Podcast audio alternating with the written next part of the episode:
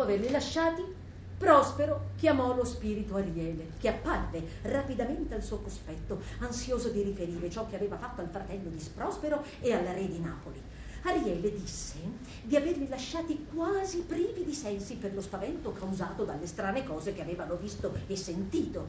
Quando essi si furono stancati di errare per l'isola e si sentirono affamati, lo spirito fece apparire davanti a loro un delizioso banchetto. E poi, proprio mentre si accingevano a mangiare, apparve loro, sotto forma di arpia, un vorace mostro alato, facendo sparire il festino e quindi, con loro completo sbigottimento, l'arpia si mise a parlare, ricordando loro la crudeltà da essi mostrata allorché scacciarono Prospero dal suo ducato, abbandonando lui e la bambina a perire in mare, dicendo che proprio per questo motivo quei terrori li affliggevano.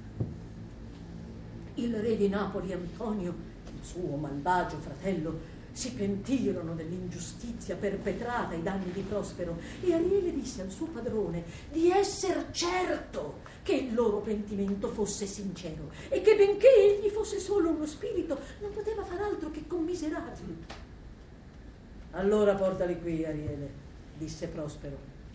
Se tu che sei solo uno spirito ti commuovi alle loro pene, non dovrò forse io, che sono un essere umano come loro, averne compassione? Portali subito qui, mio delicato Ariele. E Ariele fu presto di ritorno insieme al re, ad Antonio e il vecchio Gonzalo. Tutti e tre lo avevano seguito, incuriositi dalla strana musica che egli diffondeva nell'aria per attirarli al cospetto del suo padrone.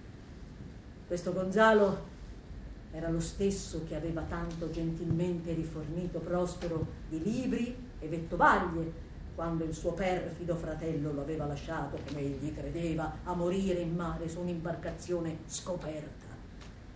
E il dolore e il terrore avevano talmente sconvolto i loro sensi che essi non riconobbero Prospero, il quale si rivelò prima al buon vecchio Gonzalo chiamandolo salvatore della sua vita, e poi al fratello e poi al re di Napoli. Antonio implorò il perdono del fratello con lacrime e tristi accenti di dolore e di vero pentimento, mentre il re espresse il suo sincero rimorso per avere aiutato Antonio a deporre il fratello. Prospero li perdonò e quando essi si impegnarono a restituirgli il ducato, disse al re di Napoli, ho in serbo un dono anche per voi. E aprendo una porta, gli mostrò suo figlio Ferdinando che giocava con Miranda a, a scacchi. Nulla avrebbe potuto sorpassare la gioia del padre e del figlio per quell'incontro inaspettato, dato che ciascuno di loro pensava che l'altro fosse annegato durante la tempesta. Oh, meraviglia! esclamò Miranda. Quali nobili creature! Il mondo deve essere senz'altro meraviglioso se contiene persone simili.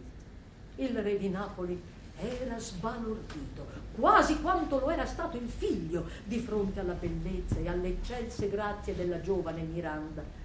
Ma chi è questa fanciulla? disse. Deve essere la dea che ci ha prima separati e poi riuniti. No, signore, rispose Ferdinando sorridendo del fatto che suo padre fosse caduto nello stesso errore da lui commesso quando aveva visto Miranda per la prima volta. No, signore, è una mortale ma per la immortale provvidenza. Lei è mia. L'ho scelta, padre mio, quando non potevo chiedere il vostro consenso, poiché non pensavo che foste vivo. È la figlia di questo famoso Prospero, duca di Milano, di cui tante volte avevo sentito parlare, ma che non avevo mai visto prima. Da lui ho ricevuto una nuova vita ed egli è stato per me un secondo padre, avendomi affidato questa cara fanciulla. Oh, allora anch'io dovrò essere suo padre, disse il re. Ma come suonerà strano che io debba chiedere perdono a mia figlia? Vabbè, non parliamone più, disse Prospero. Dimentichiamo i guai del passato, ora che sono terminati così felicemente. Le belle parole pronunziate da Prospero allo scopo di confortare il fratello riempirono invece Antonio di tale vergogna e rimorso che egli scoppiò in un pianto dirotto e non riusciva a parlare. Anche il buon vecchio Gonzalo pianse nel vedere quella gioiosa riconciliazione e pregò affinché Dio benedicesse la giovane coppia. Prospero allora disse loro che la nave era in salvo nel porto con tutti i marinai dell'equipaggio e che lui e la figlia li avrebbero accompagnati a casa il mattino seguente. Nel frattempo vogliate approfittare delle poche comodità che offre la mia povera grotta. Per intrattenervi nelle ore della sera vi racconterò la storia della mia vita dal giorno in cui arrivai in quest'isola deserta Chiamò poi Calivano perché preparasse la cena e mettesse in ordine la caverna e la compagnia non mancò di stupirsi della goffa fisionomia e dell'aspetto selvaggio di quell'orribile mostro che, come Prospero ebbe a dire, era il solo servo su cui si potesse contare.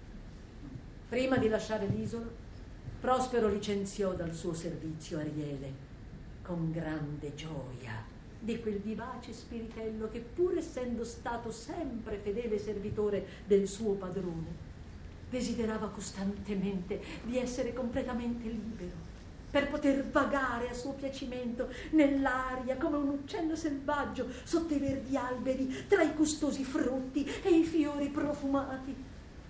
Mio fantastico Ariel, vai, godi ora della tua libertà disse Prospero allo spiritello. Oh, mi mancherai molto. Grazie, caro padrone, disse Ariele. Ma concedimi di guidare la vostra nave con venti favorevoli prima di dirci addio. Poi Prospero seppellì i suoi libri e la sua bacchetta magica, poiché era risoluto a non far più uso delle arti magiche e rivolgendosi agli spiriti dell'isola, ora i miei incantesimi, sì, sono tutti spenti. La forza che possiedo è solo mia ed è poca. Ora sta a voi tenermi qui confinato o mandarmi a Napoli poiché ho riavuto il ducato e perdonato il traditore, non fatemi rimanere col vostro potere in quest'isola nuda, ma liberatemi da ogni legame con mani generose. Il vostro fiato gentile colmi le mie vele, altrimenti fallisce il mio progetto, che era di dar piacere. Ora mi mancano spiriti da comandare, arte con cui incantare e la mia fine è la disperazione, a meno che non sia salvato dalla preghiera, che va tanto a fondo da vincere la pietà e liberare dal peccato. Come voi per ogni colpa volete il perdono, così la vostra indulgenza metta me in libertà.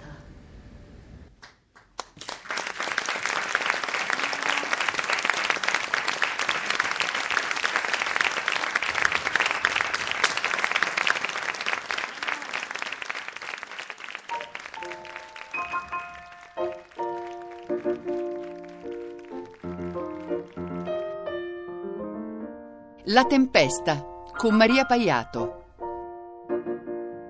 Racconti da Shakespeare di Charles e Mary Lamb. Traduzione di Dario Mazzone. Edizioni Gremese. Una produzione Fondazione Teatro 2 di Parma.